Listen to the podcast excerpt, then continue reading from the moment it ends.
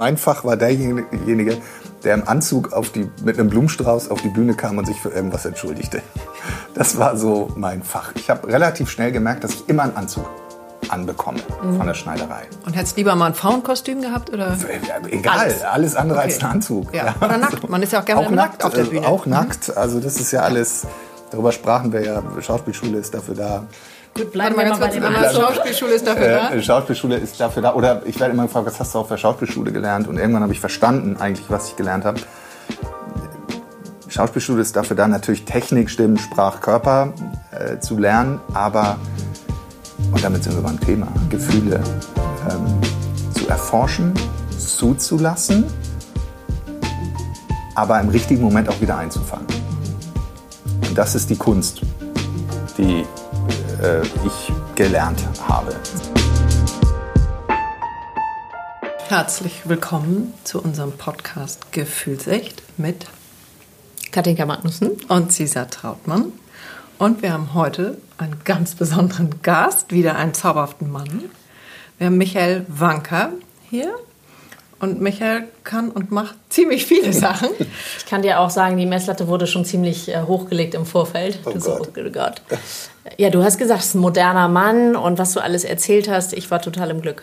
Genau, ich auch. Und wir beide. Wie schön, dass du da bist. Ja, vielen Dank für die Einladung. Ich freue mich in der Tat sehr, äh, über Gefühle zu sprechen. Yeah. Ja, genau. So, also wenn wir ähm, auf deiner Website schauen, dann bist du aktiver Schauspieler, du bist Regisseur, du bist Therapeut für Systemaufstellung ähm, und alles Mögliche. Und du bringst irgendwie ganz viele total tolle Themen mit. Ähm, und genau genommen weiß ich jetzt nicht, wo wir anfangen. Ich glaube, wir fangen an bei dem Ein-Mann-Stück zum Thema AIDS, weil da habe ich dich das erste Mal gesehen. Das war in der Schule von unserem ältesten Sohn damals und ich war geflasht und dachte, boah, was macht der denn da und wie abgefahren ist das? Ähm, weil du bist, das war deine erste Ausbildung, Schauspieler. Absolut richtig. Und das kam direkt nach dem Abi, hast du gedacht, ja, genau so. nee, nein, äh, überhaupt nicht. Ah, da wollen wir anfangen. Sehr schön. Ja, ähm, kann auch anders. Ja, äh, nö, nö, ich finde das, find das ja gut. Ähm, Nee, das habe ich absolut nicht gedacht. Ich wusste überhaupt nicht, was ich machen soll oder will. Hm. Nach der nach dem Zivildienst eigentlich. Ne? Danach, mhm. äh, das ist ja so ein vorgezeichneter Weg bis da. Und ähm, dann kommt die erste Tiefe. Ja, interessant ist und ehrlicherweise ist das auch so ein bisschen, schließt sich hier heute ein Kreis tatsächlich. Ha. Weil ich so gedacht habe, okay, jetzt gehe ich in den Podcast und ich, ja, wie du schon gesagt hast, ich mache ja so viel und worüber auf was soll ich mich da denn jetzt eigentlich konzentrieren oder über was wollt ihr reden und äh, über was sollen wir reden.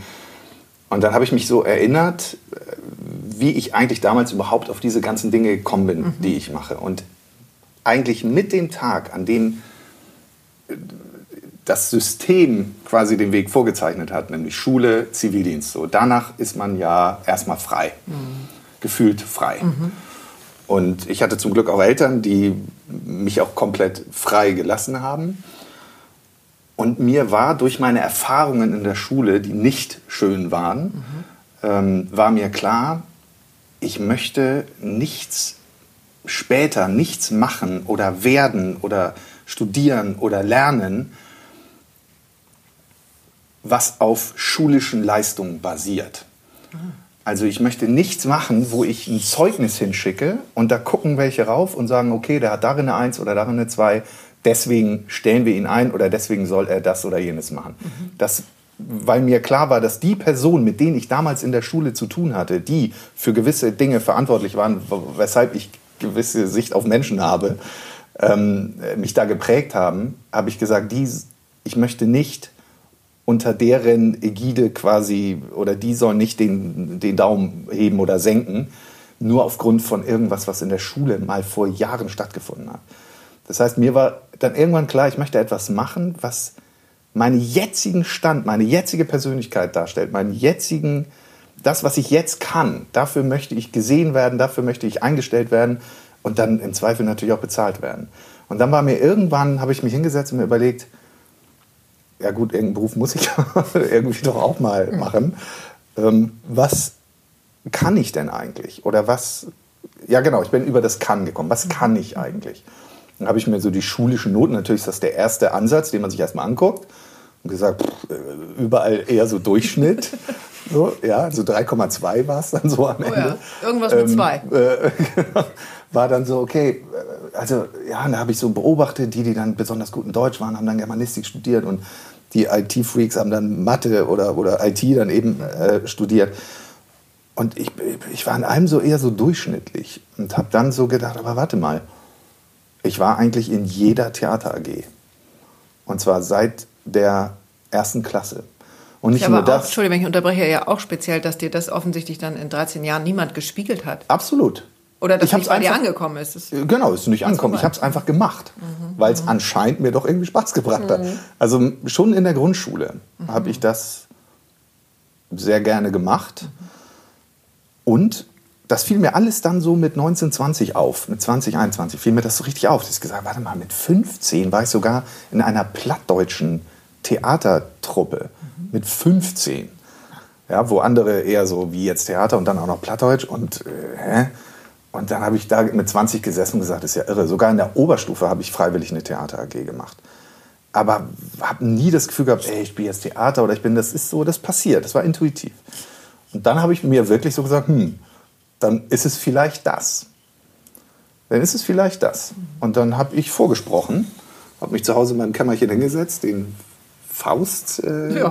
gelernt. Klar, was sonst? Mit, gleich mal, ich wollte gerade sagen, 21, gleich mal die Einstiegslektüre. Genau, den Faust, was war es noch? Viel Lärm um nichts ähm, von Shakespeare. Und habe das so in meinem Kämmerchen, äh, ja, mir den Monolog raufgeschafft und bin vorsprechen gegangen. Und wurde bei allen Schulen, bei denen ich vorgesprochen habe, auch genommen. Und zum Vorsprechen wird auch jeder eingeladen? Da wird jeder eingeladen. Ah, okay. Mhm. Ja, also das ist sowas, ja, man sollte schon einen Schulabschluss haben, mhm. aber eigentlich wird jeder eingeladen. Okay. Mhm. Und dann bin ich dahin und habe ich vorgesprochen, dann wurde ich genommen. Und dann war so erstmal der nächste Weg vorbestimmt, die nächsten vier Jahre mhm. zumindest. Mhm. Und dann bin ich nach Freiburg gezogen und habe da studiert dann. Du kommst ja auch, das habe ich auf Wikipedia gelesen, aus dem Norden. Yes. Ja, wir sind ja alle zumindest da. Genau. Cesar und ich kommen beide aus Kiel. Du bist dann aus Schleswig. Genau, ich bin in Schleswig geboren, in äh, Rendsburg, in einem Dorf bei Rendsburg groß geworden. Ja. ja. Okay, ich frage jetzt mal nicht, was war an der Schulzeit so schlecht, weil das, äh, das, ist, ein, das ist ein Podcast das würde, für sich. Das ist ein Podcast für sich und ich glaube, da ich auch den Schnitt 3,2 habe und mir auch nicht so sicher bin, ob in der Schule jemals gesehen wurde, was ich denn eigentlich kann. Es gab leider keine Theater- oder Mal-AG oder sonst irgendwas. Ähm, du hast eben gesprochen von, es schließt sich der Kreis. Ähm, sehr gut. Hättest du die Frage nicht gestellt, hätte ich es irgendwie, also hervorragend. Ähm, es schließt sich der Kreis, weil ich mich gefragt habe, okay, worüber wollen Sie sprechen? Was soll ich da erzählen? War so wieder in diesem Leistungsdenken mhm. so, ja. Also jetzt haben Sie was gelesen, wofür soll ich jetzt hier sein? bis ich irgendwann gemacht habe, nee, warte mal, das Vorgespräch mit dir, Ich wollte gerade sagen, so, ich kann dir den Zahn ziehen, ich habe noch gar nichts gelesen. Äh, also ich, äh, jetzt gut. doch, Wikipedia. Jetzt. Aber, aber ähm, das Vorgespräch war dann ja wirklich so, dass, dass du mir permanent diesen Zahn gezogen hast und gesagt hast, nee, warte mal, ist, wir wollen einfach mit dir reden. Mhm. So, und da schließt sich total der Kreis, dass ich quasi jetzt mit 44 mhm. dann doch irgendwo da angekommen bin, dass jemand mit mir sprechen will, weil es jetzt gerade um mich geht, wie ich bin, wo ich stehe und nicht, was ich irgendwann mal wie geleistet habe. Das naja, nicht im Sinne, glaube ich, von leisten, sondern wie war dein Weg? Also was hast du alles getan, um da zu sein, wo du heute bist? Das ja. macht, dich, macht ja jeden aus. Genau. Und vor allen Dingen, wenn er dann den, äh, wenn du dann deinen eigenen inneren roten Faden hast und sagst, okay, das brauchte ich dafür, das brauchte ich hierfür, das hätte ich mir sparen können, habe aber das und das gelernt. Genau. Ähm, dann bist du ja wirklich ganz ähm, ja, gut bei dir und kannst gut mit der Zeit so sein. Insofern, das ja. wusste ich vorher. ähm, okay. Ähm, du kamst aufs Theaterstück, auf das. Genau, da das finde ich schon, schon ganz ja. spannend, weil du dir dann. Äh, das war ja nach deiner genau. aktiven Schauspielzeit. Genau, die Geschichte ist eigentlich schnell erzählt. Ich habe ähm, diese Ausbildung hinter mich gebracht und bin direkt aus der Ausbildung in ein Festengagement mhm. gekommen, ähm, was, das muss man sich wirklich vorstellen, wie eine Art, ja, will jetzt nicht so übertreiben, aber wie eine Art Sechser im Lotto ist. Ja? Also mhm. überhaupt an eine Schauspielschule angenommen zu werden, dann aus der Ausbildung raus engagiert werden an ein Haus, in ein bezahltes Engagement, mhm. in ein fest, über einen festen Zeitraum, ein festes Engagement war von außen betrachtet so oh, krass. Für mich war es so, okay, next step. Mhm. Ja? Ähm, und an diesem Haus habe ich zwei Jahre gespielt und bin irgendwann gegangen. Das erzähl aber bitte nochmal, weil die Story ist echt besonders. Ja, also äh, das muss man sich so vorstellen. Man ist am Theater und spielt. Und das will man auch erstmal als junger Schauspieler. Dennoch hast du natürlich sowas wie Ideale. Ja, du willst jetzt Gas geben, du willst jetzt alles zeigen, was du auf der Schauspielschule gelernt hast. Mhm. Und zwar jede Emotion spielen und jede Figur spielen und je crazier, je, better. So. Und mhm. also alles gab. Und dann kommst du an diese Bühne, die seit Jahrzehnten, Jahrhunderten fast schon existiert. Und da kommst du in dein Fach und da wirst du sofort in ein Fach gesteckt. Was mir erstmal überhaupt nicht klar war. Ich dachte, ich komme da jetzt der junge Schauspieler, der alles darf. Und die freuen sich auf dich und, und deine Vielfalt. und meine Vielfalt. Was, was, war das Fach, in das du gesteckt wurdest? Ja. ich ich, ich sage immer so schön, dass ich, mein Fach war derjenige, der im Anzug auf die, mit einem Blumenstrauß auf die Bühne kam und sich für irgendwas entschuldigte. Das war so mein Fach. Ich habe relativ schnell gemerkt, dass ich immer einen Anzug anbekomme mhm. von der Schneiderei. Und hättest du lieber mal ein Frauenkostüm gehabt? Oder? Egal, alles, alles andere okay. als ein Anzug. Ja. Oder nackt, man ist ja auch gerne auch nackt, auf der Bühne. Auch mhm. nackt, also das ist ja alles, darüber sprachen wir ja, Schauspielschule ist dafür da. Gut, bleiben wir mal bei dem Anzug. Schauspielschule ist dafür da? Äh, Schauspielschule ist dafür da. Oder ich werde immer gefragt, was hast du auf der Schauspielschule gelernt? Und irgendwann habe ich verstanden eigentlich, was ich gelernt habe. Schauspielschule ist dafür da, natürlich Technik, Stimmen, Sprach, Körper äh, zu lernen, aber und damit sind wir beim Thema, mhm. Gefühle ähm, zu erforschen, zuzulassen, aber im richtigen Moment auch wieder einzufangen. Mhm. Und das ist die Kunst, die äh, ich gelernt habe. Das mhm. heißt, ich soll eine Figur spielen, wo es wirklich darum geht, eine authentische Wut, äh, meinetwegen nehmen wir mal die Wut, das ist ja am stärksten, ähm, zumindest nach außen hin sichtbar, ähm, eine, eine, Wut zu produzieren für meine Rolle, im Dienst meiner Rolle, aber die finde ich natürlich in mir. Und sonst wäre ich beim so tun als ob. Mhm. Und wir Schauspieler versuchen ja möglichst nah an die Wahrheit zu kommen. Mhm. Und die finden wir nun mal bei uns selbst. Also suche ich in mir nach einer Wut, die da ist, die definitiv da ist, aufgrund von eigenen Erfahrungen. Die hole ich hoch und es ist eine echte Wut. Mhm. Und auf der Schule habe ich gelernt, sie komplett rauszulassen, komplett frei zu lassen.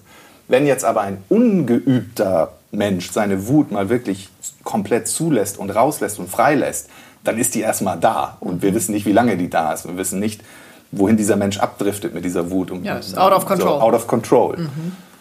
Und auf der Schule lernst du, sie freizulassen und sie im richtigen Moment wieder einzufangen. Wäre ja hilfreich für jeden, ne? das ist ja das, was ich so mitgenommen habe, auch jetzt in den therapeutischen Bereich oder in den Coaching-Bereich. Ähm, oder auch in mein Leben eigentlich, dass, mhm. ich, dass ich meine Gefühle schon ganz gut kenne und ich weiß genau, wo sie sind und ich weiß auch, wie ich sie rauslassen kann. Nur manchmal weiß ich eben auch, wann es jetzt gerade nicht zielführend ist, sie komplett out of control zu lassen. Mhm. Sie durchaus zu fühlen, zu sagen, ah, hallo, da bist du, Gefühl XY. Mhm. Ähm, aber eigentlich brauche ich dich jetzt auch hier nicht, weil hier gibt es gerade, hier braucht es eine Lösung und deswegen kann sie auch wieder weg. Das fällt mir sicherlich leichter, weil ich das über Jahre trainiert habe, Gefühle rauszuholen, gehen zu lassen. Bevor wir jetzt gleich wieder auf den Gefühlteil kommen, weil der ist natürlich super spannend. Ja. Wir hatten im Vorfeld eben schon über deine Arbeit als ähm, System, wie nennt man das, systemischer Systemaufsteller genau. gesprochen. Ähm, wir waren eben, ich spiele heute mal die Rolle von, ich hole uns wieder zurück zu dem Faden, wo wir eben waren. Wir waren bei dem Anzugträger und du warst in dieser Rolle drin in deinem ersten Job, ja. was eigentlich wie ein Ritterschlag war. Genau. Und, und dann hast dann aber nach zwei Jahren, der Anzug, da sehe ich an deiner Körpersprache, das hat dir nicht so, oder das hört, hört man wahrscheinlich mhm. auch, das hat dir nicht so, das war nicht so deins. Naja, ich habe halt gemerkt nach zwei Jahren, dass das jetzt ewig so bleiben wird. Das ja. ist mit diesem Fach gemeint. ja? ja? Wenn du, das können jetzt die ähm, Zuhörer und Zuhörerinnen jetzt nicht sehen, aber weißt ich bin 1,91 groß, schlank, blonde Haare, Seitenscheitel, mhm. da wirst du ziemlich schnell in, da kriegst einen Anzug an. Mhm. Ja, so, da, ja, bist du ein bisschen der Typ Schwiegersohn. Typ Schwiegersohn, mhm. Typ junger Anwalt, mhm. Typ ähm, äh, Lernender, mhm. ähm, der aber auch dann von oben nochmal am Deckel kriegt. Wie gesagt, der Blumenstrauß auf die Bühne, Entschuldigung sagen. Und, und wer, ähm, bist du, wer bist du in dir drin? Ja, der, die Freiheit die du willst verschiedene Rollen überprobieren? Das ist ja jetzt mal äh, eine Okay, dann gehen wir zurück zu der große anderen Frage. Frage. Ja, wir können auch da bleiben. Ja, wir können auch da bleiben, aber das ist ja damals wusste ich das noch nicht. Ja. Mhm. Da wollte ich ja erstmal nur spielen, erstmal permanent andere Rollen spielen mhm. und mich darüber identifizieren. Mhm. Und zwar möglichst wide range zu spielen.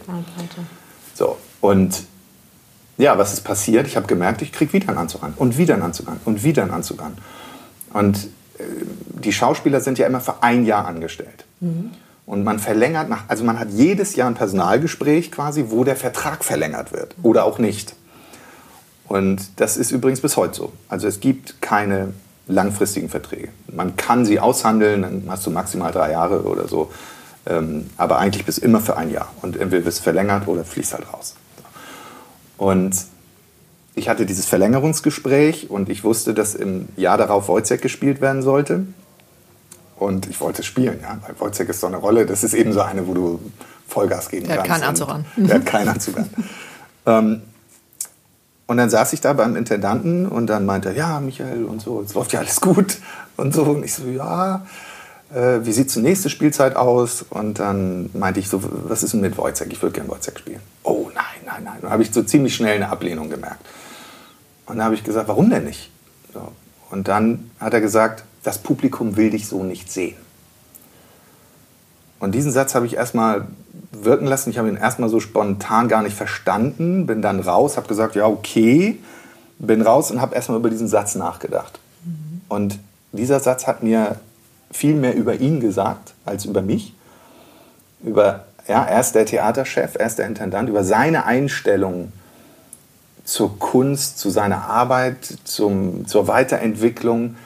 Er behauptet, ohne es zu wissen, dass das Publikum mich so nicht sehen will. Alles, was er damit gesagt hat, ist, ich will dich so nicht sehen, weil du bist mein Fachschauspieler mit dem Anzug und den wirst du hier die nächsten Jahre auch anziehen. Mhm. Und gleichzeitig hat es mir gesagt, boah, wie viel ja, Unflexibilität oder wie viel Unkreativität bei ihm herrscht, nicht mal gegen den Strich zu besetzen, auch Schauspieler. Und da wusste ich in dem Moment, hier ist nicht mehr mein Platz. Aber Weil, das hatte auch irgendwas mit dir zu tun und mit deiner Geschichte, dieser Satz. Das Publikum will dich so nicht sehen. Ja. Bestimmt. Also wer wollte dich so nicht sehen? Also weil das war ja so ein Treffer. Ja, genau. Oh. Ja, das Publikum will dich so nicht sehen. Mhm. Aber ich wollte mich selbst auch nicht so sehen und habe dann gesagt, nee, dann gehe ich. Was hat er dir geholfen dann an der Stelle, ne? Ja, also ich bin ja auch eher so connecting the dots. Ich verstehe später immer erst, mhm, warum mhm, das alles... Es ist äh, ja immer halt der, der Punkt, der in dem Moment der schmerzhafteste ist. Mhm. Weil der größte Leidensweg ist am Ende das, wo wir am meisten dran lernen dürfen, genau. wenn wir offen sind. Also du hättest ja auch da bleiben können und für die nächsten zehn Jahre den Anzugträger exakt, spielen können. Exakt. Ja, aber, aber, aber damals, gemacht. nee, und das kannst du ja auch nicht, oder in dem Alter konnte ich das ja auch nicht so klar sagen. Ich kann ja nicht sagen, ah, nein, das, ich habe das ja nicht reflektiert. Das war einfach nur erstmal ein Impuls, zu sagen, hier falsch. Mhm. Hier geht es nicht weiter. Ich glaube, als junger Mensch ist das ja auch noch viel impulsiver. Dass du einfach merkst, nee, also woanders hin. Heute würde ich das sicher ein bisschen anders. Ich würde es von tausend Seiten beleuchten und nochmal spüren und so. Und da war einfach so, no, so, hier habe ich nichts mehr verloren. Und als dann die Kollegen davon Wind bekommen haben, das fand ich halt krass. Da habe ich halt erstmal Gegenwehr äh, gespürt. Ja, ja klar, jemand, der freiwillig quasi diesen Sechser im Lotto so. verlässt. Mhm, mh. Ja, also der sagt. Das macht man nicht. Das macht man nicht. Mhm. Du, bist, du, kannst doch jetzt nicht gehen, ohne nichts Neues zu haben. So, also in der das, Branche. In der Branche. Das, mhm. ist, doch, das ist doch absurd. Mhm. Bis hin zu, also ich will jetzt nicht sagen Anfeindungen, aber wirklich so, du bist doch nicht ganz dicht und so, also wirklich so ein bisschen so abgelehnt zu werden dafür. Wo ich dann aber in Gesprächen gesagt habe, warte mal, wenn du das jetzt so ablehnst, dass ich gehe, was sagt das wiederum über dich aus? Ja, also willst du vielleicht auch gehen, traust dich nur nicht? Ähm, Stichwort Existenzangst, ja, was ja in der Schauspielerbranche irgendwie auch so ein Riesenbegriff ist oder Künstler überhaupt. Ähm, aber was macht es mit dir als Künstlerin auf der Bühne, wenn du aus Angst bleibst? Was ist das für ein Antrieb für deine Kreativität auf der Bühne? Angst, finde ich, immer in meinem Leben war ein schlechter Treiber, um gute Kunst zu machen oder gut, ja, also um mhm. überhaupt Kunst zu machen und äh, kreativ auf der Bühne, zumindest in einem expressiven Beruf, äh, sich ausleben zu können. Und dann bin ich gegangen, ohne was zu haben. Mhm. Mutig. und hast du noch viel Kontakt mit Schauspielkollegen? Ja, die, die es. Die mitgegangen die, sind dann. Ja, und die, die mich ja. gesehen haben damals, statt den, der die, diese Dinge tut. Mhm. Die haben immer schon mich gesehen. So, okay. Und die sehe ich auch heute noch und die, zu denen habe ich auch heute noch Kontakt. Die finden das auch gut, was ich jetzt mache, während andere das ablehnen. Ah. Was machst du jetzt? Oh Gott. ähm, äh, ja, wo, wo, anfangen? Ich glaube. Ich spiele heute immer mal mit der Peitsche. Ja, ist, ist, ja auch gut. Alles gut. Ähm, ich glaube, um die Frage zu beantworten, ist es tatsächlich nicht schlecht, auf diesem Weg zu bleiben. Mhm. Glaube ich auch. Mhm. Weil daraus ergaben sich die Dinge jeweils. Mhm. Na, also ich stand ja quasi ähm, ja, vor dem Nichts, so, wenn man das jetzt mal so sagt. Also ich bin raus aus diesem Beruf. War, war das nichts in dem Moment oder fühlte ja. sich das für dich so an? Nö, das, das war fühlte sich für mich ehrlich gesagt nie so an. Das, anscheinend habe ich doch ein sehr gutes Urvertrauen genau. von zu Hause mitbekommen, dass ich, äh, obwohl, jein, also ich habe auch mir das viel selbst erarbeitet, durch sehr früh angefangen, eigene Therapie zu machen, ich lag mit 23 auf der Couch. Ja? Also das, ähm, ja. welcher Mann, oder mhm. auch um da jetzt mal auf das Thema zu kommen, macht das? Mhm. Ähm, ich habe sehr früh angefangen, mein eigenes Urvertrauen zu suchen und zu entwickeln. Das hatte ich dann mit 28, weil ich durch diverse Therapien schon durch war. Mhm. Ähm, ist auch nochmal ein Seitenstrang. Naja, jetzt, genau. Äh, und einfach nochmal der Satz vielleicht dazu, du machst in dem Alter nur Therapie, wenn du, wenn es echt arschlochmäßig ist. Wie meinst du? In dir selbst wenn gar nichts mehr geht.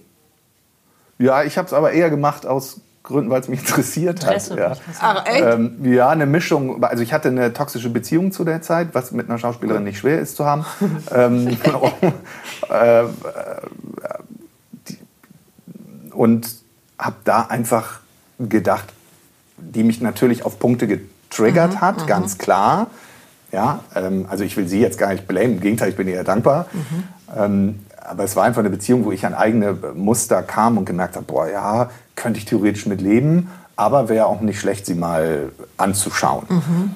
Und habe dann einfach, damals war ich noch, war es noch nicht so mit so ganz viel verschiedenen äh, therapeutischen Möglichkeiten, sondern da hieß es halt, ja, ruf mal bei der Krankenkasse an und dann gehst du mal zum Psychotherapeuten. Mhm. Bin ich dahin, habe ein Gespräch geführt und dann hieß es sofort, oh ja, interessant, gleich Ach. hier unterschrieben, dreimal die Woche coucht. So, ich so, äh, okay. Also eine Analyse. So. Genau. Mhm. Ähm, und wusste ehrlich gesagt so gar nicht richtig, was das heißt und was da auf mich zukommt. Bin da auch regelmäßig eingepennt auf dem Sofa morgens um elf. Aber ähm, habe das quasi parallel zur Schauspielausbildung im Grunde gemacht. Und man wird ja nicht dümmer. Nee. So, ja, also mich hat es nicht zu dem Punkt geführt, zu dem ich, zu dem er, glaube ich, wollte. Ähm, das hat später die Familienaufstellung gemacht, tatsächlich. Aber das war, da war der Grundstein gelegt für dieses Urvertrauen für mich selbst aufbauen. Das, einmal natürlich meine Eltern, aber dann auch die Aufar sehr frühe Aufarbeitung meiner Vergangenheit. Patchwork Family und so weiter und so fort. Also da äh, ist eine, eine Menge im Hintergrund gewesen.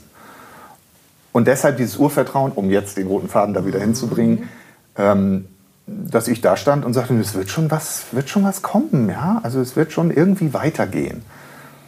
Und dann bin ich nach Hamburg gezogen und habe erstmal als freier Schauspieler gearbeitet. Also Projektjobs und mal sprechen hier, mal ein Werbespot da, mal ein Theaterengagement da, wo ich übrigens auch wieder in den Anzug gesteckt wurde.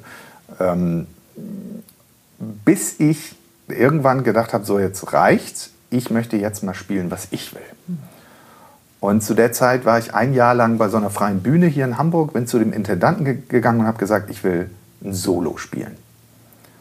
Weil ein Solo ist, ist so ein bisschen wie ein Gesellenstück ja, oder ein Meisterstück. Also als Schauspieler kennst du das.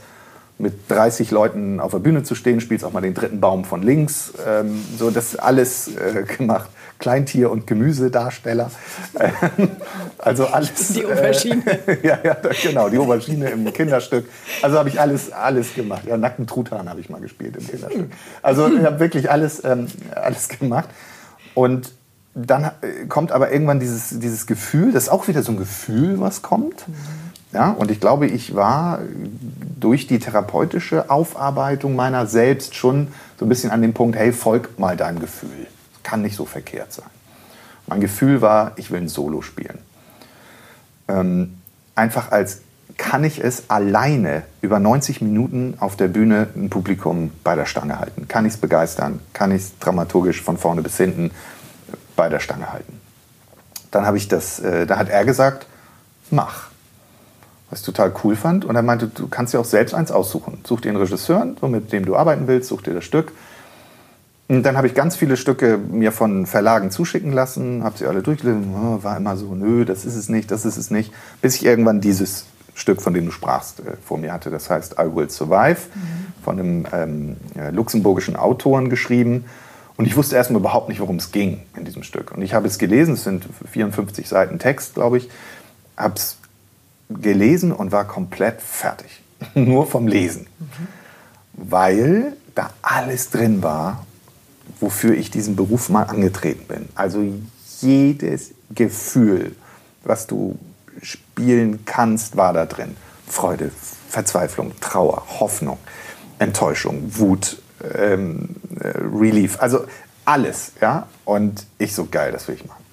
Da war mir aber noch überhaupt nicht klar, was das Thema mit mir macht. So, das war einfach nur, ja, das ist ein, einer, der HIV hat und durch die Lande reist und darüber berichtet habe ich schon gesagt, ja, wie schwer kann das sein? Todkrank. Einen Todkranken oder damals zumindest Easy. noch wirklich ähm, ja. nicht so leicht heilbar, heilbar ist immer noch nicht, aber damals hatte sie auch noch nicht so gut im Griff, ja. ähm, Krankheit zu spielen. Mm, und dann habe ich mir einen Regisseur gesucht und habe angefangen zu proben.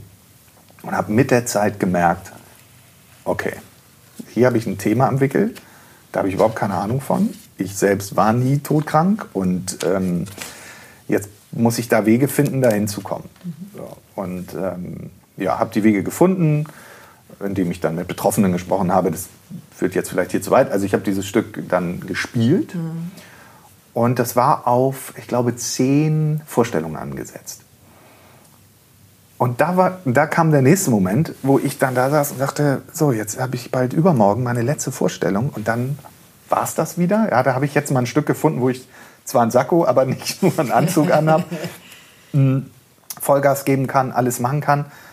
Und jetzt war es das. Und da kam so ein Moment wieder, wo ich gehandelt habe äh, und gesagt habe, nee, das kann es nicht gewesen sein. Jetzt gucke ich mal, wer so mit AIDS und HIV eigentlich so zu tun hat. Und da habe ich die AIDS-Hilfe Hamburg äh, angerufen und da kam überall relativ viel Gegenwind, kam mir so entgegen. Ähm, dann wollte ich zum CSD, habe ich einen Raum gemietet, wollte das spielen, da kamen original zwei Zuschauer. Also es war ganz spannend, so mal wirklich, wenn man dann tief reingeht und mal wirklich sagt, hier habe ich was und wer will sich damit konfrontieren, war eher so, nee, wir wollen Tabu? das nicht unbedingt am Tabu, äh, wir wollen das nicht unbedingt auf der Bühne sehen. Mhm. Und dann habe ich die Michael Stich Stiftung angerufen. Ja. Ähm, und weil ich gegoogelt habe und gesehen habe, dass der Michael Stich so eine Präventionsstiftung hat, wo er für Jugendliche so Sachen macht. Ja? Also ähm, ein Ärzteteam an Schulen schickt und äh, dann berichten die Fakten, Daten von der Krankheit, wie man es bekommt, wie nicht. Und dann habe ich ihn einfach eingeladen. Ich habe gesagt, ich spiele spiel das, komm doch, komm doch mal vorbei, gucken, mal sehen, was passiert. Und dann ist er tatsächlich gekommen, hat sich angeguckt und sagte, wann spielst du das nochmal? Habe ich gesagt, nee, es war heute die letzte Vorstellung. Und er meinte, nein, auf keinen Fall, äh, da müssen wir was machen. Dann hat er mir dieses Präventionsprojekt erzählt. Und er meinte, das ist perfekt, ja. Kognitiv habe ich die Ärzte. Die bringen den Schülern, das ist ab 10. Klasse, die machen die Aula voll, 300 Leute. Ähm, die Ärzte bringen kognitiv denen das bei. Ja, die wissen dann, wie man es bekommt. Und du kommst entweder einen Tag später oder drei Stunden mhm. später und erreichst sie emotional. Und ich gesagt, okay, super, mache ich. Und dann ähm, haben wir da einen Vertrag ausgehandelt und ich spiele es bis heute, seit über zehn Jahren für ihn. Mhm. Das wusste ich gar nicht. Bin immer noch damit unterwegs. Sehr cool. Ja. So ist das entstanden. Und damit ist die Frage beantwortet, die du vor 20 Minuten gestellt hast, glaube ich. Ja, ganz so schlimm ist es Ganz so schlimm ist es noch nicht. Okay, genau. Das ist dieser eine Strang, ja. der Schauspielstrang. Genau. Und den führe ich bis heute fort. Ich spiele das Stück. Ich suche mir jetzt mehr aus, was ich machen will, was nicht. Wenn sich was anbietet, äh, mache ich es. Ähm, ein paar Sprecherjobs, wenn was kommt, das ist aber nicht mehr mein Hauptjob. Und ähm, mein Hauptaugen, Hauptaugenmerk liegt da nicht mehr drauf. Und wenn jetzt ähm, Mütter zuhören, deren Kinder in der Pubertät sind, äh, wie kontaktieren die dich? Macht die Schule das dann oder macht das irgendwie ein Profil? Sowohl als auch. Oder, oder, oder. Sowohl als auch. Das, das können Schüler wurscht. machen, das mhm. können Schülerinnen machen, das können Lehrer machen, das können Lehrerinnen machen. Das kann ähm, machen, wer okay. lustig ist. Mhm. Ja. Okay. ja. Genau. Und dann ging es weiter und dann ging es weiter auf dem anderen Seitenstrang. Genau, du bist irgendwie abgebogen. Du hast vorhin gesagt, du hast nicht, ähm, sorry Cesar, du hast vorhin gesagt, du wusstest noch nicht, was die Rolle mit dir macht.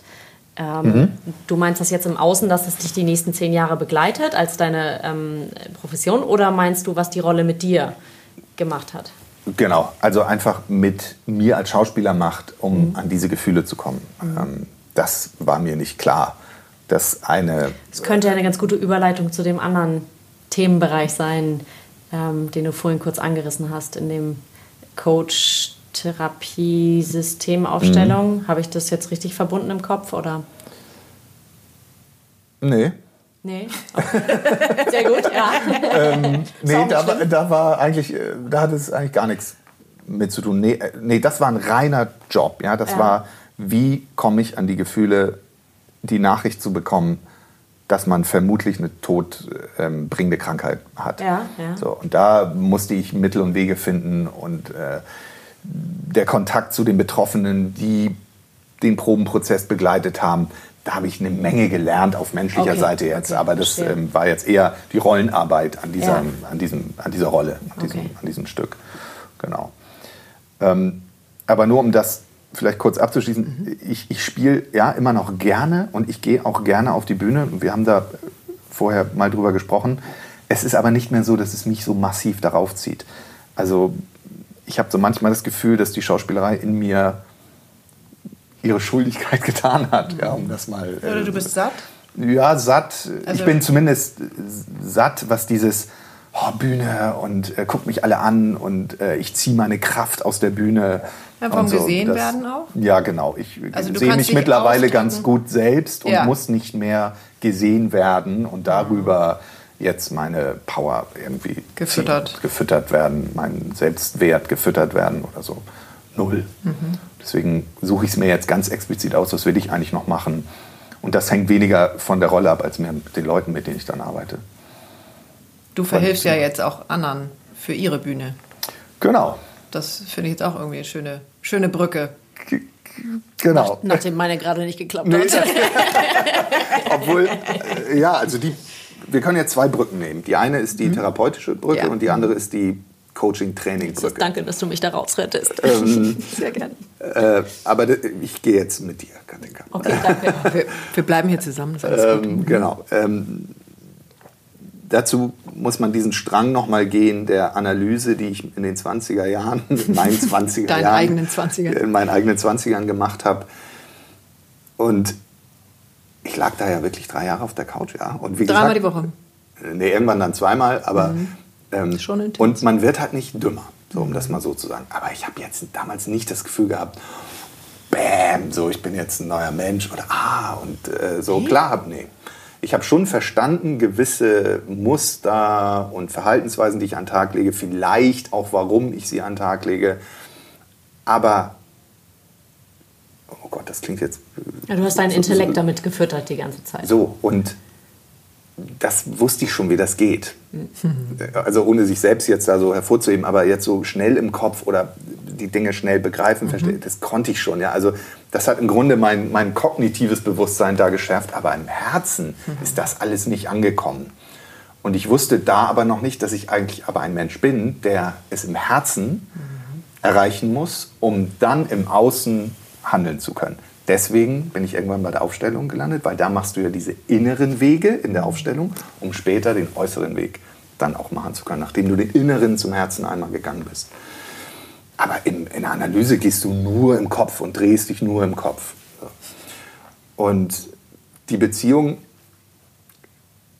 habe ich noch ein bisschen weitergeführt, die mich damals dahin getrieben hat, sodass wir dann auch irgendwann, auch noch alles, bevor ich 30 wurde, in der Paartherapie gelandet bin. Also da habe ich quasi dann schon eine Paartherapie auch gemacht, die, wo ich auch eine Menge gelernt habe, das aber auch sehr kognitiv war.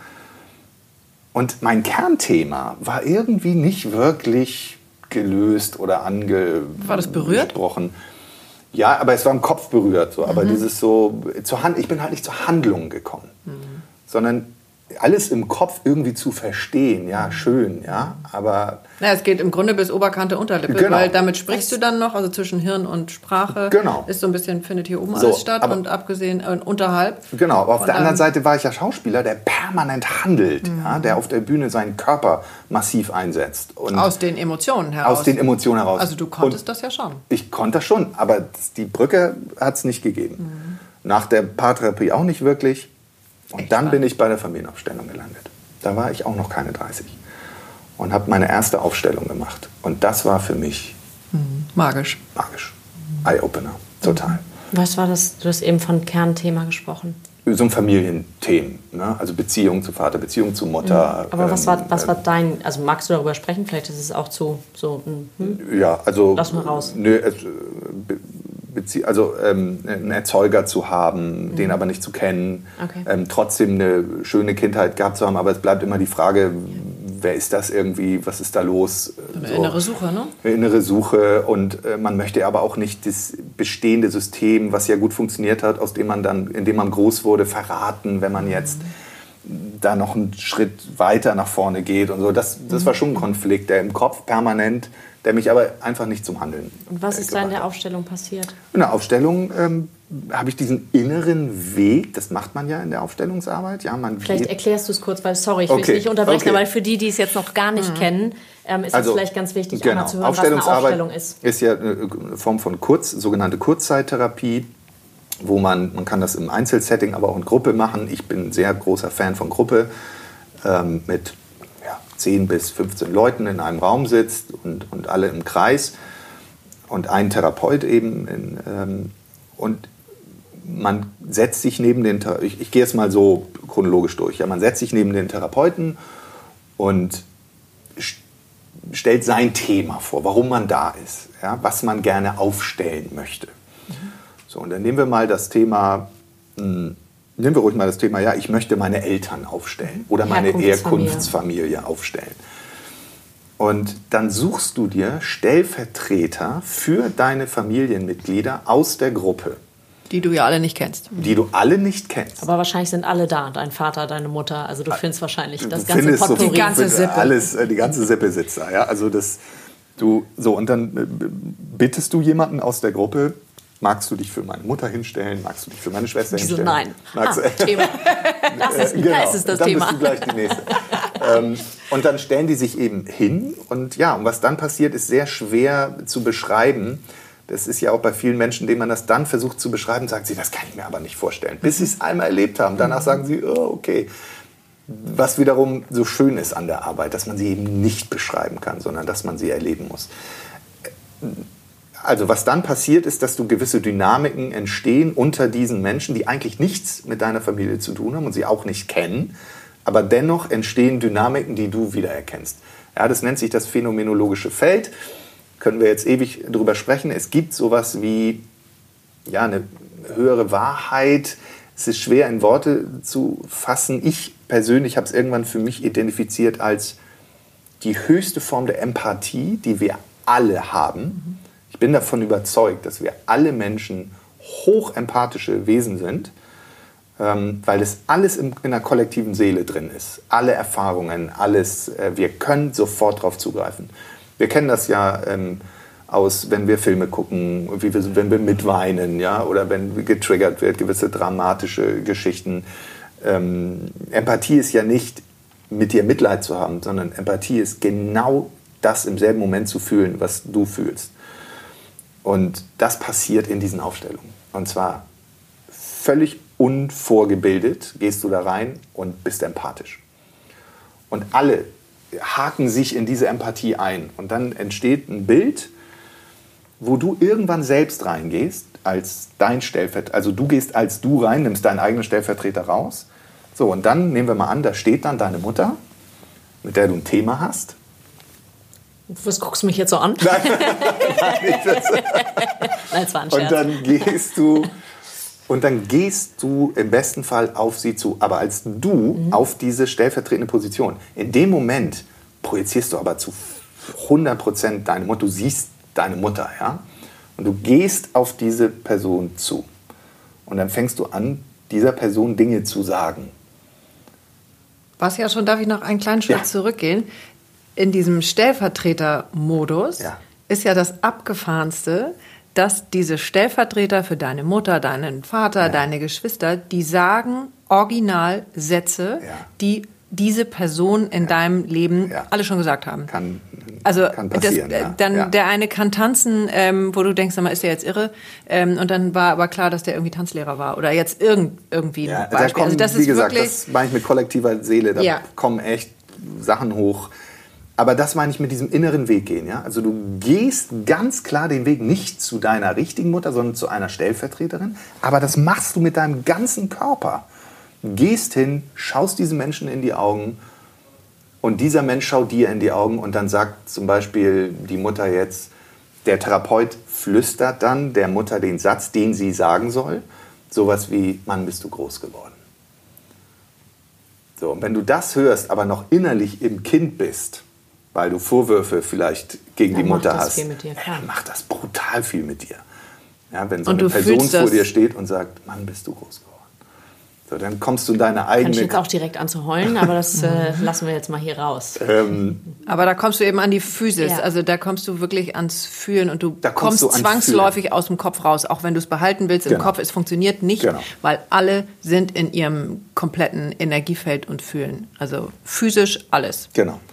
Und Du guckst mich so an. Und der, Weil du angemeldet bist. Ja, ich bin angemeldet tatsächlich. Sehr gut, sehr gut. Äh, nächste der, Woche und ich bin sehr gespannt. Ich habe jetzt gerade kurz überlegt, ob ich noch einen Rückzieher mache.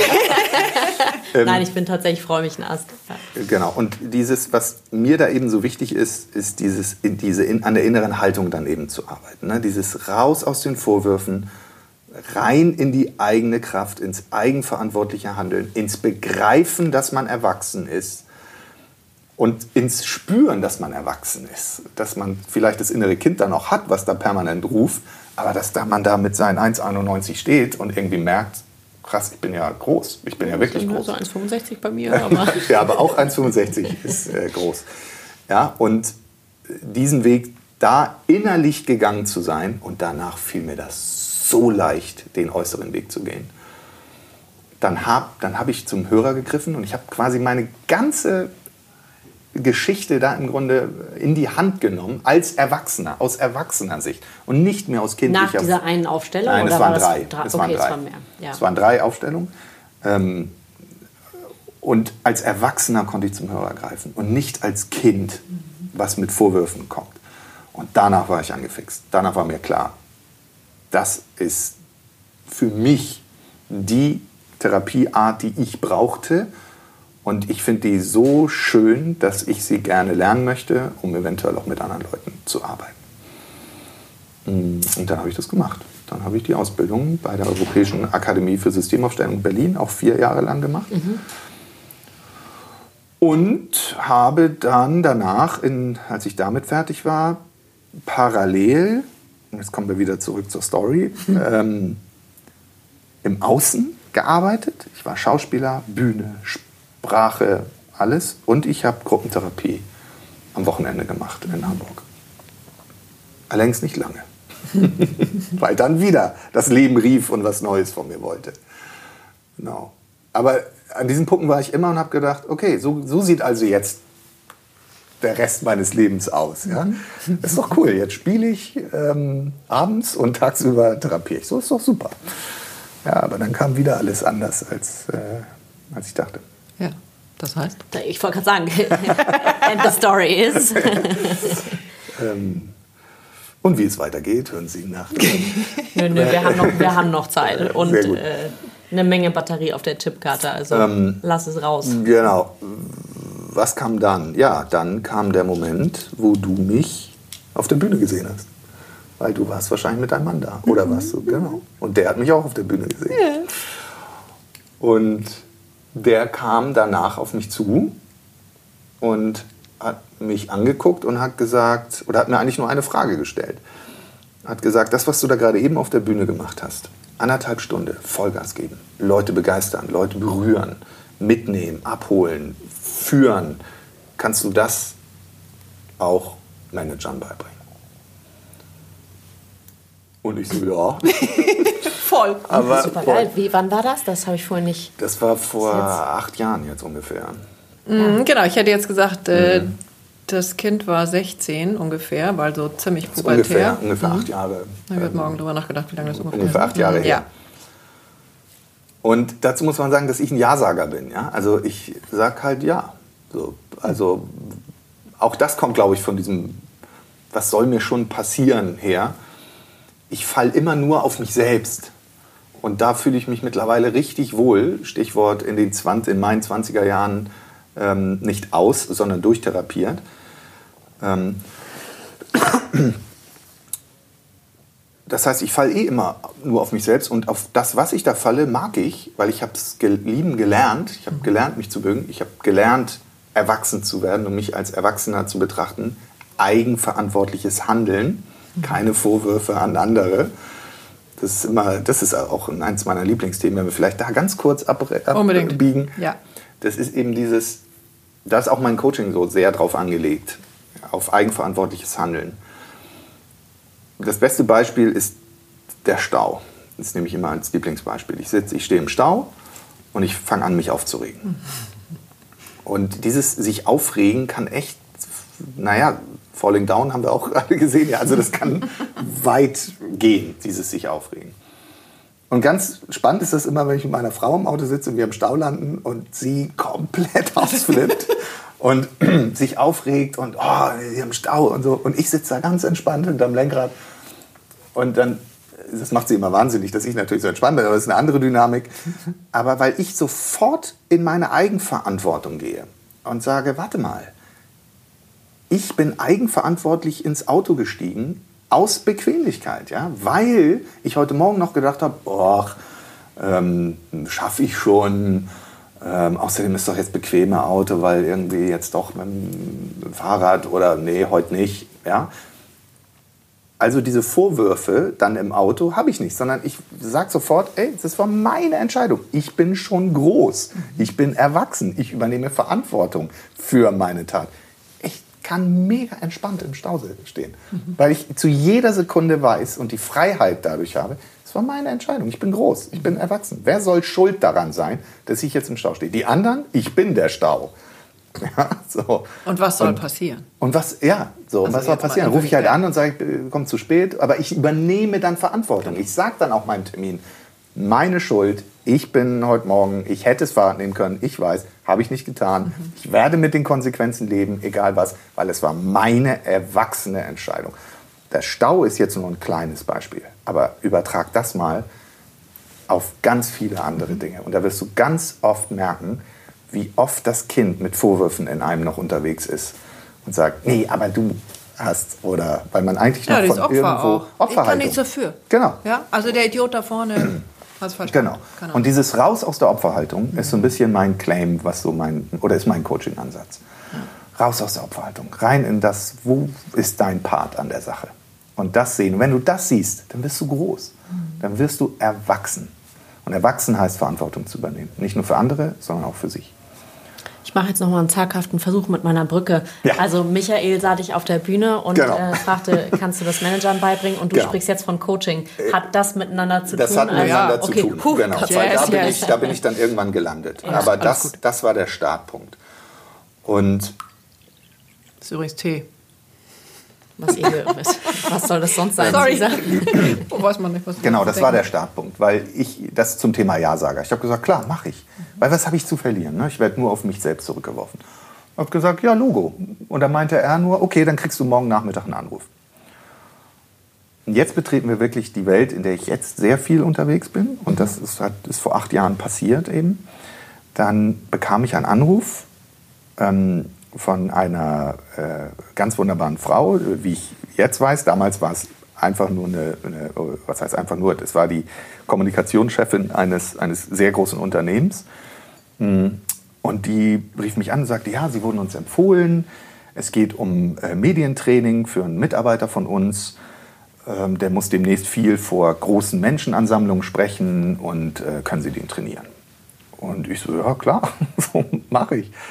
Und dann ging dieses Gespräch aber immer um diesen Mitarbeiter, so ständig von vorne, von hinten, immer die, ja, und äh, der ist noch nicht so lange bei uns.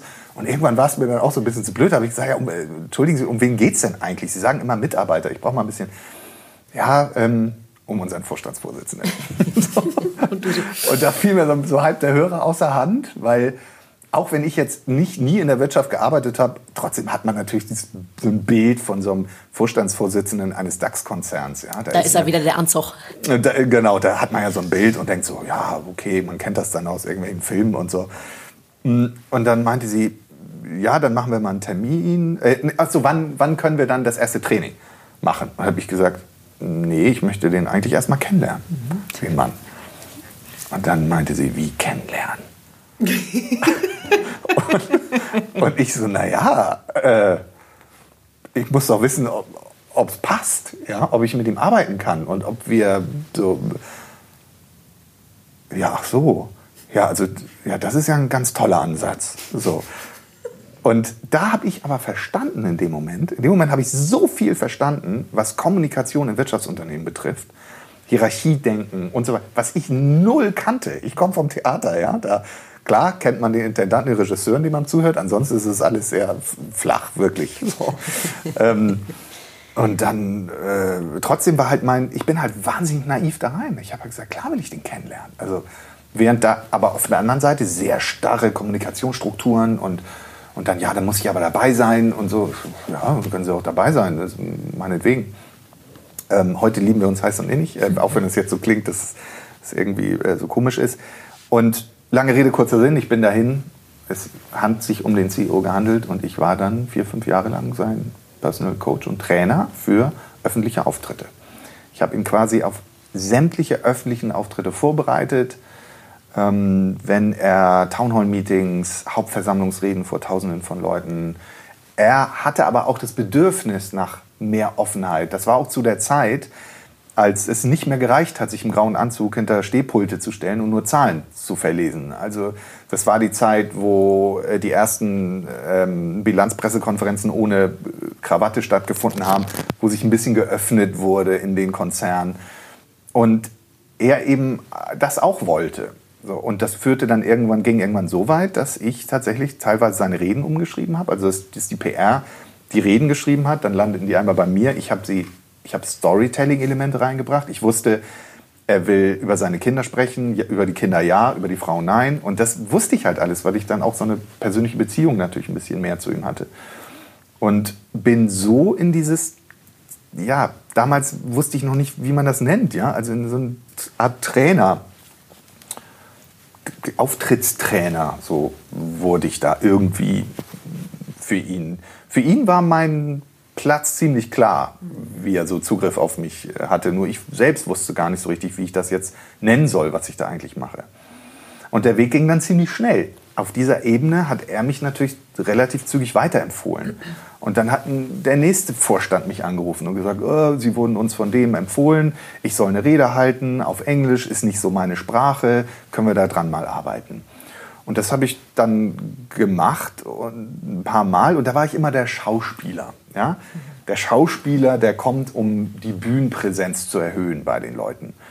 Bis ich mal jemanden vor mir hatte, der, ich konnte das jetzt alle nicht sehen, aber der so die Arme vor seinem Körper verschränkt hat. Mhm. Müsst ihr euch vorstellen, einen Arm lang und den anderen Arm so über die Brust, den anderen Arm haltend. Mhm. Und so stand er auf der Bühne. Durchgehend. Durchgehend.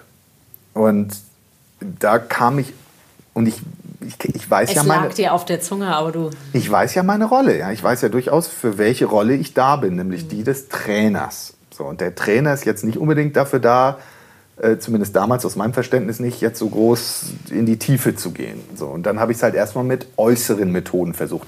Jetzt stellen Sie sich mal gerade hin, jetzt nehmen Sie mal die Arme zur Seite, zack war der Arm aber nach zwei Minuten wieder da, oder nach zwei Sekunden schon wieder davor. Und dann habe ich mir irgendwann so ein Herz gepackt und habe gesagt, hey Michael, du kannst auch noch mehr. Ja, wozu hast du die, diese innere Seite auch gelernt? So, und dann habe ich gesagt, kommen Sie mal wieder von der Bühne runter. Ich glaube, wir setzen uns erstmal noch mal hin. So. Und dann kam er runter und dann haben wir uns hingesetzt und gesprochen. Und dann habe ich ihn gefragt, äh, ja, und dann habe ich quasi unter der Decke so therapeutisch mit ihm gearbeitet. Ja, dann ich also wofür, warum muss er so stehen? Genau. Also was muss halt, er schützen? Was muss er schützen? Wo muss er gehalten werden? Genau. So, also ja. das ist ne, so klar. War, so. Aber das war gar nicht dieses. Das ist ja das. Ja, also die, der erste küchenpsychologische Ansatz ist ja gehalten werden und so sich selbst halten. Aber ganz oft steckt da mehr hinter und das erreicht man nur durch wirklich Fragen, Fragen, Fragen, Fragen, Fragen. Mhm. Und dann habe hab ich ihm ganz viele Fragen gestellt und irgendwann waren wir beim Thema, ich darf da übrigens drüber sprechen, ich habe da das Go, ähm, ausgeliefert sein. Das, das meinte ich mit eben im Raum, ja, das war im Raum. Und in dem Moment, wo es ausgesprochen war, das ob er sich vielleicht ausgeliefert fühlt, weil die Fragen darauf hindeuteten, die Antworten, äh, war es im Raum. Der Raum hat sich verändert, die ganze Energie war eine andere und es war voll da. Und dann bin ich diesen Weg weitergegangen, ausgeliefert sein. Und es stellte sich raus, dass er vier Jahre alt war, viereinhalb, und ähm, seine Eltern vor ihm standen, saßen sogar, er stand, die Eltern saßen. Und ähm, die haben sich scheiden lassen und er sollte entscheiden, wo er hin sollte. Mhm. Zur Mutter oder zum Vater. Mit viereinhalb sollte er das entscheiden. Und er stand und die saßen. Und da sind wir angekommen bei dem Bild. Und damit haben wir gearbeitet und dann ist er wirklich so wie so eine Rakete, so, worüber rede ich denn hier jetzt eigentlich gerade? So, der hat das gar nicht gemerkt, wie er so da reingezogen wurde. Ich habe ihn aber immer gefragt, ob es okay ist und so, ob wir diesen Weg äh, gehen. Ja, ja, ja, so Manager sind erstmal so, ja, ja, mach mal und so. Und wenn wir dann aber da sind, so, also das geht jetzt aber nicht. Und dann ging es aber doch. Heute ist es ein super Speaker, total frei, auf, äh, weil ich ihn zurück in die, ins Erwachsenen geholt habe und wir das da eben haben sein lassen, da wo es herkam. Und ähm, da habe ich dann gemerkt, der hat mich dann auch weiterempfohlen, aber dann hieß es nicht mehr, ich habe da so einen Schauspieler, sondern der hat dann mit einmal gesagt, ich habe da so einen Coach. Und da bin ich das erste Mal überhaupt mit diesen Begriffen in Berührung gekommen. Was ist jetzt eigentlich ein Trainer? Was ist jetzt eigentlich ein Coach? Und was ist ein Berater? Weil ganz oft auch ich auf Kunden traf, die dann weder gecoacht noch trainiert werden wollten, sondern die einfach mal, einfach mal Spiegel oder einfach mal von außen, wie siehst du das? Und da habe ich gemerkt, warte mal, ich berate hier eigentlich gerade. Ich coache nicht, ich stelle nicht nur Fragen und lasse ihn selbst die Antwort äh, ermitteln. Ich trainiere nicht, sondern ich berate hier gerade. Und dann bin ich so ein bisschen in diese Coaching-Richtung so gerutscht und habe viele Coaches kennengelernt und habe teilweise gemerkt, oha, so wie ich da komisch angeguckt werde, weil ich eben so ganzheitlich arbeite und nicht nur den Coaching-Ansatz verfolge. Ein Glück. Ja, ich will die gar nicht so dissen, ja, so die sagen, nee, es geht aber nicht, was du machst. Ich kann schon verstehen, dass der reine Coaching-Ansatz auch funktioniert und bei vielen Menschen auch, vielen Menschen auch wichtig und gut ist.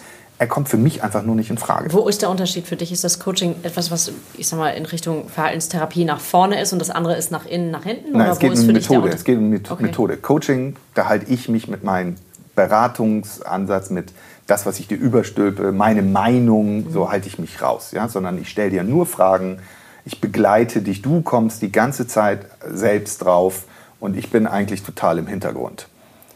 Ja, ich, ich stelle nur, das lernt man in der Coaching-Ausbildung, ja, mhm. Äh, Gesprächsführung, ja, Techniken, paraphrasierende Fragen, äh, ähm, alle möglichen verschiedenen äh, paradoxe Fragen, ja, also verschiedene Fragestellungen, einfach um dich selbst irgendwann dahin zu bringen, dass du, und dann hast du das Gefühl, oh, ich bin da selbst aufgekommen. Während Training ganz klar ist, stell ich mal hin, mach's nochmal. Ja, so jetzt. Mhm. Ähm, und äh, Beratung äh, ist, du, ich höre dir jetzt seit fünf Minuten zu, aber ganz ehrlich, ich würde so machen. Mhm. ja, so. Ich langweile mich. Ähm, Und dann am, auf der anderen Seite so, oh ja, krass, stimmt. Mhm. Oh, danke. So, statt Coaching, da habe ich auch schon im Kopf vielleicht, wie ich es machen würde, aber würde dich durch Fragen halt da selbst hinbringen und so. Oder dass du da selbst kommst. Nein, das wäre jetzt schon wieder zu viel gesagt. Ich würde dich da nicht hinbringen. Vielleicht kommst du auch woanders raus. So, und ich habe einfach gemerkt, dann so bei meinen Einzelcoachings, dass viele Leute gar nicht unbedingt gecoacht werden wollen, sondern viele wollen beraten werden, auch gerade Manager, die gar nicht unbedingt die Zeit haben, Coaching wirklich mal so selbst drauf kommen. Die sagen, hier ist ein Thema, ich brauche mal einen Blick von außen. Wie würden Sie es machen? Und ich sage, ganz ehrlich, für mich sieht das so, so und so aus. Systemisch, dynamisch, sagt so. Ah, klar, stimmt, super. Ich glaube, ich probiere es mal aus. Vielleicht auch nicht, aber Perspektivwechsel, mal was Neues gesehen. Und in diesem Spannungsfeld bewege ich mich und habe jetzt irgendwann mal vor zwei, drei Jahren entschieden, that's me. Ja? Nämlich Coach, nämlich Trainer, nämlich Berater, so what? Also ich merke schon, die, die Leute, die was von mir wollen, die kommen zu mir. Wieder Stichwort, da schließt sich der Kreis. Die kommen zu mir, weil sie von mir gehört haben und nicht, weil sie gelesen haben, der hat äh, Ausbildung XY, der war da und da, war, sondern die hören. Und dann äh, hat sich mein Wunsch damals nach der Schule etwas zu tun, woraufhin aufgrund der Tatsache, wie ich bin jetzt, gebucht zu werden oder gesehen zu werden, hat sich voll eingelöst. Also da bin ich irgendwie da. Tatsächlich. Sehr gut. Ich bin happy. Jetzt können wir über die Themen sprechen, über die einzelnen oder. Äh. Ah, also die Intuition können wir vielleicht nochmal hochholen. Ah, Intuition. Das ist ja so wundervoll. Ähm, wie bringst, oder wie bringst du das bei, ist natürlich falsch, aber ähm, was, wie geht für deine Klienten der Weg dahin?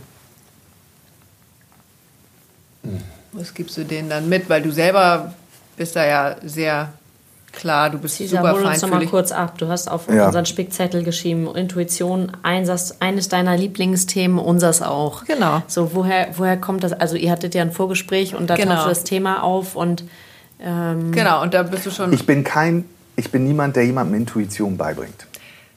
Oder mm, ja. das, also das entsteht vielleicht in einem Prozess, ja. aber ich habe keine Methode, wo ich sage, pass mal auf, so schulst, also das liest man ja, Instagram oder Facebook. Mhm. Jetzt so, deine Intuition jetzt schärfen. deine Intuition schärfen, ja. Mhm. Die drei Wege, Gott, die was Intuition. Was habe ich alles an Apps dafür? Ja.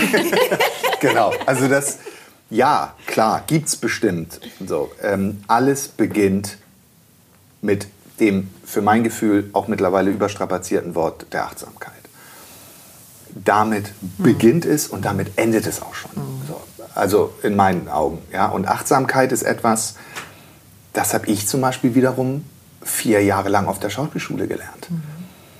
Das ist etwas, was so drin ist, weil du lernst geteilte Wahrnehmung, du lernst ähm, dieses Kontrollieren der Gefühle, ist nichts anderes als eine permanente Achtsamkeit. Und zwar eine 24-7-Achtsamkeit mhm. und nicht nur, oh, jetzt äh, klingelt meine Meditations-App und ich muss mal fünf Minuten achtsam sein, so, sondern das habe ich halt gelernt. 24-7 achtsam zu sein. Und dadurch schulst du automatisch deine Intuition. Wenn jetzt mich jemand fragt, und machst du so Sachen denn wie meditieren und so, und sage, pff, nee, überhaupt nicht. Aber ich muss es nicht tun. Ich habe manchmal das Gefühl, ich meditiere vielleicht nicht 24-7, aber ich bin 24-7 im Raum. Bist in dem Moment. Ich bin permanent im Moment. Das habe ich aber auch gelernt auf der Schule, im Moment zu sein.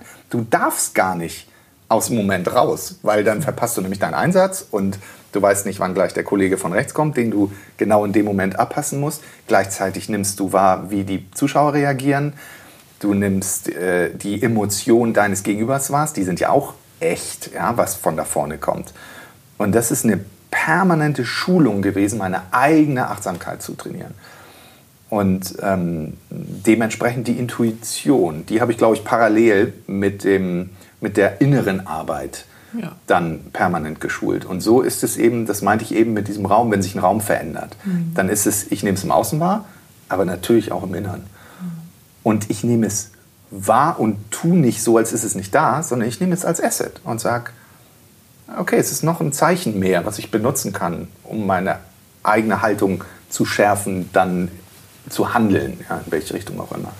Aber ich habe jetzt nicht so dieses Intuition, nee, sondern es gibt, jeder Mensch hat einen Impuls. Mein Impuls ist, ja, dem eine reinzuhauen oder mein Impuls ist, dem, dann folge mal dem Impuls. Hau mir jetzt nicht unbedingt eine rein, aber folge dem Impuls, dass da was nicht stimmt.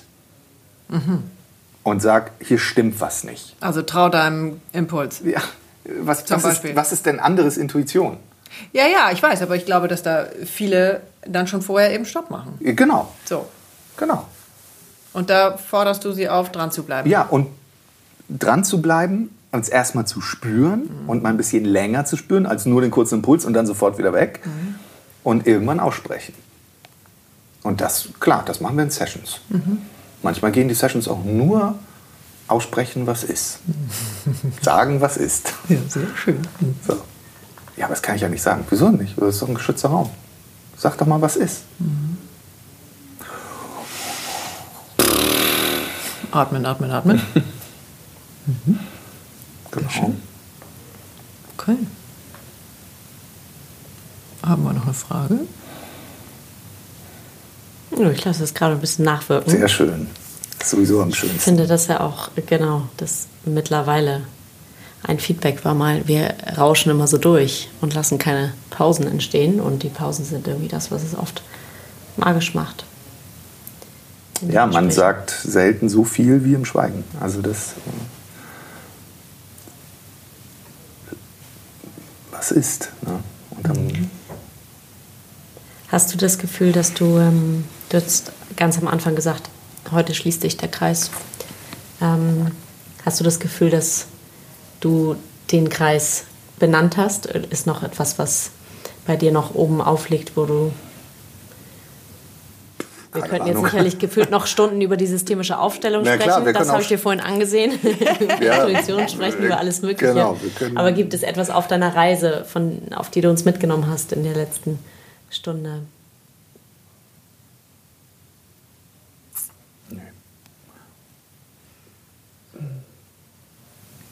Nee, also ich könnte jetzt in jeden Punkt natürlich eintauchen und, und ewig drüber sprechen. Ähm, und vor allen Dingen auch irgendwann mal ins Tun kommen. Ja? Atemübungen zu machen, ein bisschen Körperarbeit. Äh, mhm. Weil alles, was jetzt käme, wäre tatsächlich. Also jetzt habe ich alles erklärt. Mhm. So, und jetzt käme die Aktion. Mhm. Jetzt käme die Aktion, hier vielleicht mal fünf Minuten zu sitzen und uns nur anzugucken und gucken, was kommt. Ja, so, und dann sind wir bei einer Aktion. Da würde ich sagen, wir räuchern nochmal und dann machen wir die Aktion und jeder macht die Aktion zu Hause für sich, mit wem auch immer, wer gerade around ist. Genau. Ja. Wäre das die Aktion, die du vorschlagen würdest? Welche jetzt? Angucken. Ah, ähm, ach so, ja, meinetwegen, das war jetzt so mein erster Impuls. Genau, der, also, der zählt ja immer. Der zählt immer. Mhm, ja. Genau. Ja, gerne. Sehr gut, okay, für unsere Hörer. Finde ich gut. Wie geht der Impuls? Also was, sag mal was. Naja, äh, es reicht schon eine Minute. Mhm. Äh, nimm dir mal deinen Partner mhm. und schau ihm mal eine Minute lang in die Augen. Mhm. So. Was da entsteht. Äh, und danach sprecht drüber. So, aber erstmal die Aktion, erstmal handeln. Mhm. Und da kommt schon, alles andere lasse ich jetzt da, wo es ist. Ja, da wird schon eine Menge kommen, wenn man denn das möchte. Mhm. Finde ich schön. Ich würde das hierbei belassen und da erstmal einen Punkt machen. Bist du? Ja, ich gucke euch schon in die Augen und freue mich damit an, dass wir da gleich fünf Minuten reingucken. Man gibt ja sehr viel von sich preis. Absolut. Ähm, und wollen wir den Punkt mit unserem Abschlussritual mm, na klar. Ähm, besiegeln? Mm, also wir räuchern ja einmal. Mhm. Das hast du schon gehört ja. oder ich habe es ja auch schon gesagt. Ja. Und du kannst was ins Feuer geben. Ja. Ja. Du kannst es benennen? ja, na klar. Ah. Ich, äh, ähm, ich, glaube, das äh, ähm, kam auch schon raus, in, äh, okay. Äh, worüber ich sprach, nämlich ich gebe immer und zu jeder Zeit die Vorwürfe ins Feuer. Okay. Beide. Vorwürfe, Vorwürfe bringen uns nicht weiter, mhm. sondern der Blick auf unser, unsere eigene Verantwortung wenn wir Vorwürfe machen? Wo ist mein Part dabei? Die Sonne scheint drauf, Cesar. Man sieht nur ein leeres Blatt von unserem schönen Flyer. Ist doch egal.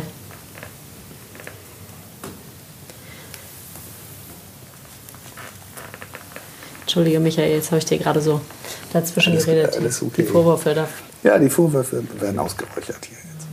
Das brennt auch ordentlich heute hier, ehrlich gesagt. Das, ich glaube, davon können wir alle Vorwürfe und das Stichwort ähm, Selbstverantwortung, Selbstverantwortung nehme ja. ich auch mal mit. Please be aware, there's smoke in ah, the living room. Guck mal, das haben wir auch zum ersten Mal. Wie großartig ist das denn? oh, jetzt kommt der Alarm. Cesar macht die, macht die Tür auf. Herrlich. Ich habe als, als Sprecher mal du so. Du hältst dir schon die Ohren zu. Ich habe als Sprecher so Dann, einen Ton mal eingesprochen. Bevor der Alarm gleich losgeht, würde ich sagen, vielen, vielen Dank, Michael Wanker, dass du hier warst mit uns. Vielen Dank äh, für die Einladung. Das ähm, war eine große Freude. Caesar, das sollte ich eigentlich auch auf Kamera festhalten, wie Caesar hier wild fuchtelt und Raum springt und versucht. Es wird frisch, also ich glaube, wir haben es nochmal geschafft.